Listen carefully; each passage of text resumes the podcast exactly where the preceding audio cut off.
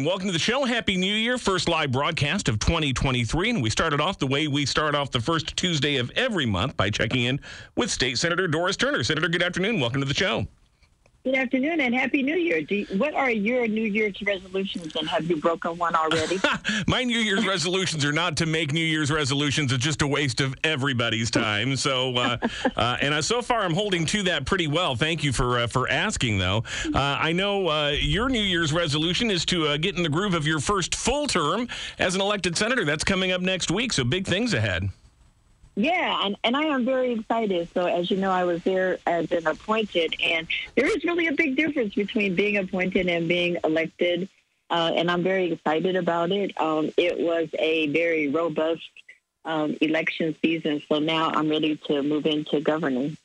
Uh, you know, uh, Senator, we'll talk a little bit more about that and what's coming up in the uh, next term, but I want to start by asking about where we stand right now with the SAFE-T Act that was supposed to be the end of cash bail on New Year's Day, January 1st. And as everyone now knows, that did not happen. The Illinois Supreme Court putting that law on hold because of a judge's ruling last week that ruled it unconstitutional. Uh, that ruling impacting about half of the counties in Illinois that were part of that lawsuit. State Supreme Court said we can't have two systems of justice here, for in effect. So uh, they put it on hold for everybody. What are your thoughts about where we stand right now? Is there a constitutional problem with this law, and what's going to need to happen to uh, to uh, have the sort of justice system you want to see here in Illinois?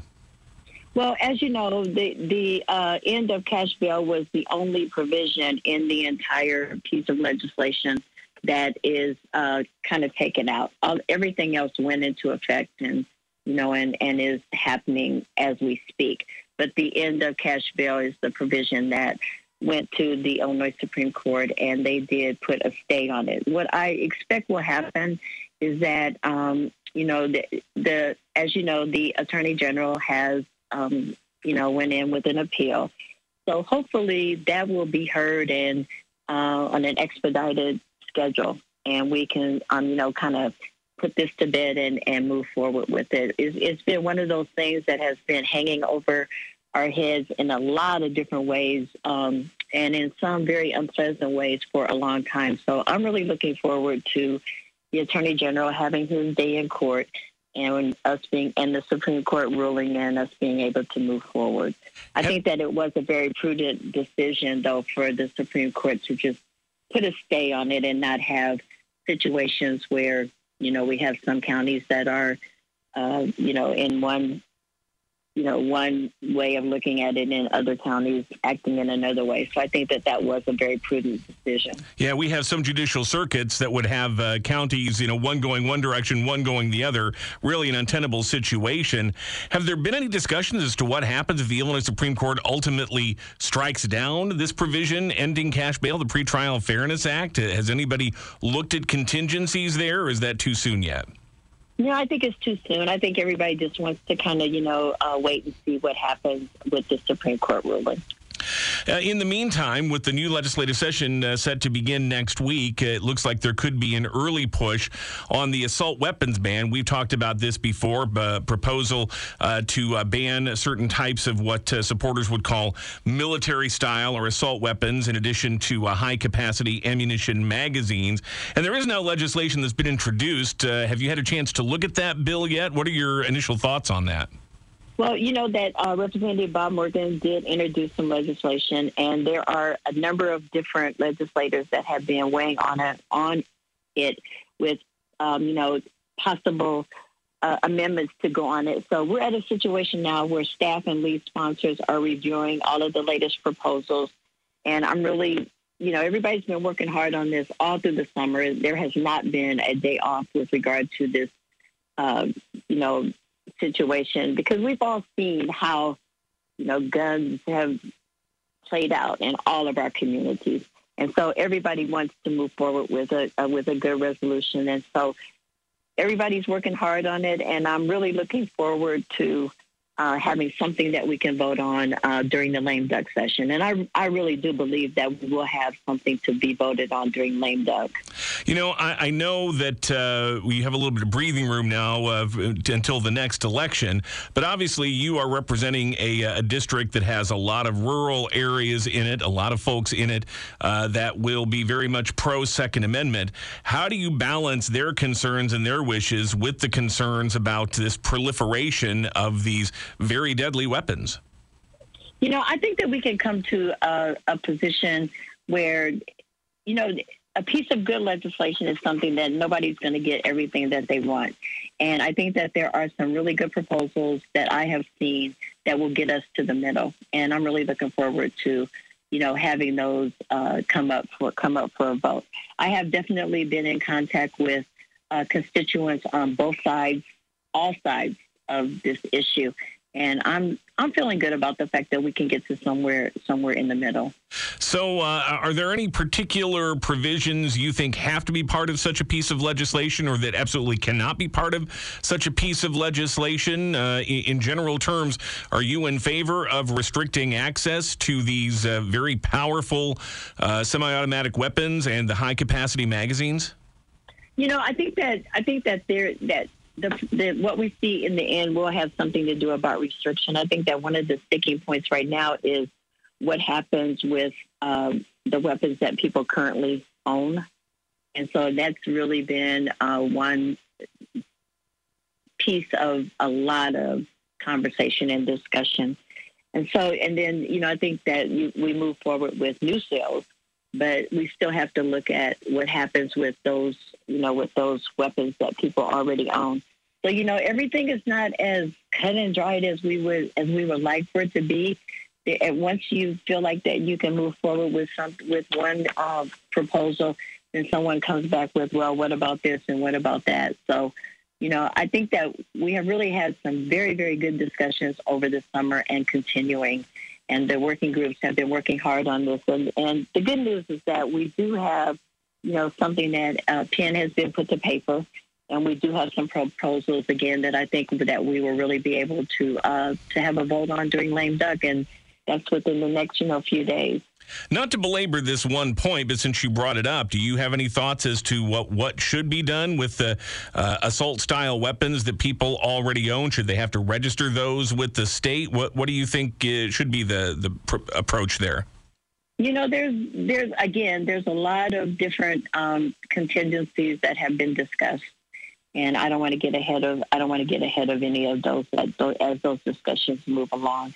Right now, we're at a place where the discussions are going along rather smoothly, and God forbid that I say something to throw a wrinkle in that. So let's keep it moving along, Jim, as smoothly as it is right now. We'll continue to ask about it, though, as this uh, progresses I, here in the I'm spring sure session. You will. State Senator Doris Turner is here live with us this afternoon. Uh, Senator, of course, with the start of the new year, among the uh, changes that took effect uh, was the reinstatement of that portion of the Illinois gas tax that was suspended last summer to try to give motorists a little bit of relief from uh, from high gas prices. The prices were obviously much higher back in the summer than they are now now, but we have seen just since the weekend prices going up again pretty dramatically. In fact, they're up about uh, 25, 30 cents or so locally in the past week or so. Uh, should the state step in again uh, on uh, in giving people some relief from uh, the gas tax here? I know that money goes to infrastructure, but a lot of folks still pretty unhappy when they have to go to the pump. I know, you know, it, it's really something because I was coming back from Pekin. You know, that's our our usual trek, Pekin Holiday Tournament, and I was noticing that the gas was higher, and then it hit me. Oh, gas tax. So, but I do think that it is something that um, that we really are going to have to take a look at. I know that we put some provisions in place for some re- some uh, economic relief, and uh, some of a lot of those are still ongoing. The gas tax was one that ended on um, the 31st but I do think that it will be something that will be discussed that will provide some type of, of relief uh, going forward. We'll be interested um, we to see. Do every, yeah. yeah, we want to do everything that we can to ensure that you know people are able to do the things that they need to do. Senator, before we let you go, a couple of quick uh, political questions. Later this week, uh, GOP county chairs uh, from three area counties will be voting to pick a replacement for Representative Tim Butler, who, of course, uh, his resignation took effect over the weekend. He was just elected to a two year term, so they will fill that vacancy. And uh, saw a report today, I haven't confirmed this independently, but saw a report today uh, that the owner of Saputo's, Mike Coffey, could get the nod for that. He made a run for, for mayor of Springfield back a few years ago uh, now might become a state representative here for the 95th district. Uh, have you heard that? And any any thoughts on uh, working with Mike Coffey? You know, I have. You know, Springfield being the political town that it is, there's always rumors everywhere. And I did hear that um, Mike Coffey would probably be the person that would get the nod. And, you know, um, I've always had a very pleasant um, working relationship with Mike Coffey. Uh, I've done some things with him when I was on the city council as well as on the uh, county board. And I think that, you know, if he is in fact the person who moves into this position, I look forward to working with him to move Springfield forward. I think that it, we are always in a better place when uh, we can have bipartisanship and, it, you know, people are on the same page in terms of what we need to do for our community. So, um, you know, I, I believe that uh, Mike Coffey is a person that um, I could definitely work with. You know, similarly, there's a little drama playing out over in the Champaign area over the process to replace uh, the late Senator Scott Bennett, who passed away since the last time you and I spoke on the air. Uh, his widow was appointed to finish out the remainder of this term. Uh, now we know there's a number of people who were looking for the uh, next two year appointment, including Representative Carol Ammons from over in that area. But now uh, the Champaign County uh, Democratic Party chair has apparently thrown his hat into the into the ring as well. any thoughts on this? First of all, just about uh, how to fill Scott Bennett's shoes, and then uh, with the the saga that's playing out to try to replace him. You know, we were all just so devastated with Scott's passing. You know, I it, it had just been a few days before I had been standing and talking with him and, and joking around with him like he always does. Scott, uh, Senator Bennett was one of the first people that welcomed me into the Senate when I was appointed and was always, uh, he and I were in a couple of caucuses together, and he was always someone that I could really rely on for, uh, for really good counsel.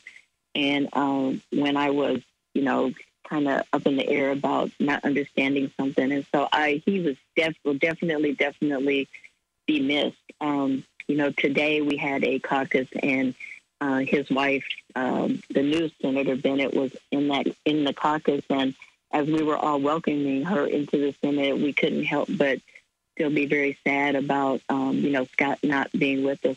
One of the things that we were actually joking about is he was the person who always led the pledge, and he was talking about, um, you know, how he came about doing that and how he wanted to pass it along, and we were just joking around about, you know, how about him and, and the pledge.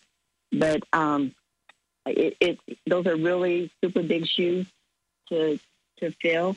Um, I hope that you know they can come to a amicable resolution with that. I was uh, I know that Carol, uh, Senator, I'm sorry, Representative Ammons, she is still hitting me. Representative Ammons had reached out and said that she was going to throw her hat um, in the ring for the spot. And I didn't see any other names coming forward, so I thought that you know she would be a um, you know a great person to move into it. And then today I learned that the county chair had decided that he was going to throw his hat in the ring as well. And, and as you know, Champaign, um, you know, that county has the votes. So it's going to be interesting how that moves forward. It, it, certainly will, and obviously there's uh, ramifications there for uh, the, the, the Senate's makeup and uh, that sort of a congeniality among members and things. So we'll see how that plays out. We'll know more about both of those uh, appointments here in the next few days. In the meantime, State Senator Doris Turner, we always appreciate your time. Thanks, and again, happy New Year to you and yours, and we will talk again soon.